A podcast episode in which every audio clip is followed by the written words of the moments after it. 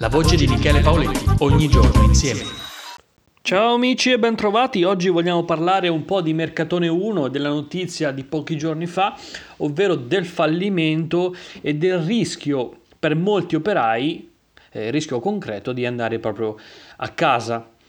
Ma la domanda è come ha fatto fino ad oggi eh, ad andare avanti Mercatone 1, che sostanzialmente eh, già dal nome è un nome anni 90, anni 80.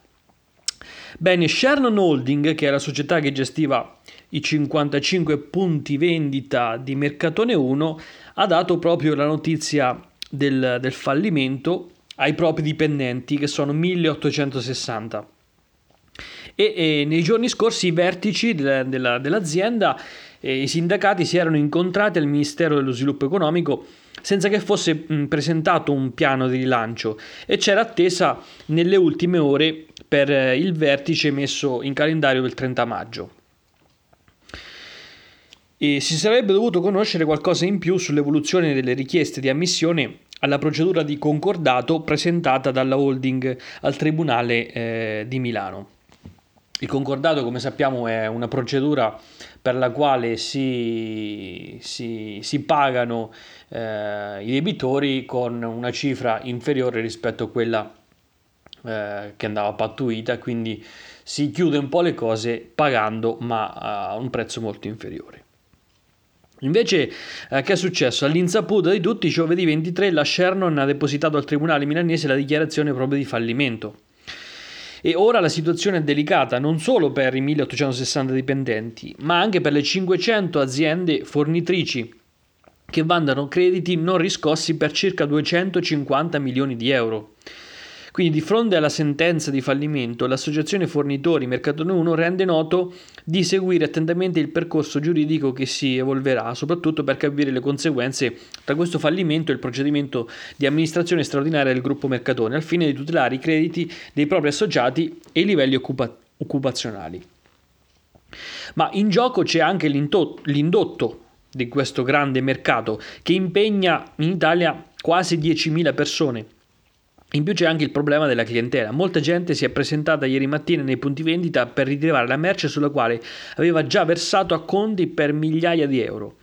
Le persone trovando i negozi chiusi se la sono presa con i dipendenti che hanno trovato in zona dal momento che fino al giorno prima l'attività di vendita era proseguita senza problemi. Quindi qui il problema eh, principale è dovuto anche ai controlli, ai mancati controlli eh, che succede? Succede che quando un'azienda si trova in queste condizioni, che cosa fa? Cerca in qualche modo magari di nascondere i bilanci, di nascondere le perdite, eccetera, eccetera, fino ad arrivare al punto critico in cui chiude baracca e burattini dichiarando fallimento e mettendo in mezzo alla strada lavoratori, clienti, debitori, eh, creditori, in sostanza mettendo in mezzo alla strada una gran parte, una gran fetta del, della nostra economia. Io spero che questa situazione si possa risolvere nel migliore dei modi, anche se l'area che tira non è un'area buona di, di mercato fiorente.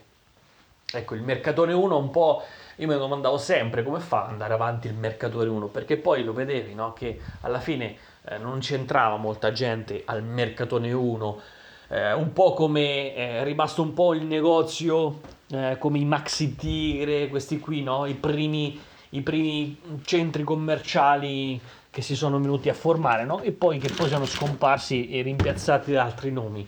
E il Mercatone 1 era un po' rimasto, era l'unico, diciamo, di questi che era rimasto sul mercato e purtroppo anche lui se ne andrà e lascerà spazio a chissà cosa. Ci vediamo al prossimo podcast.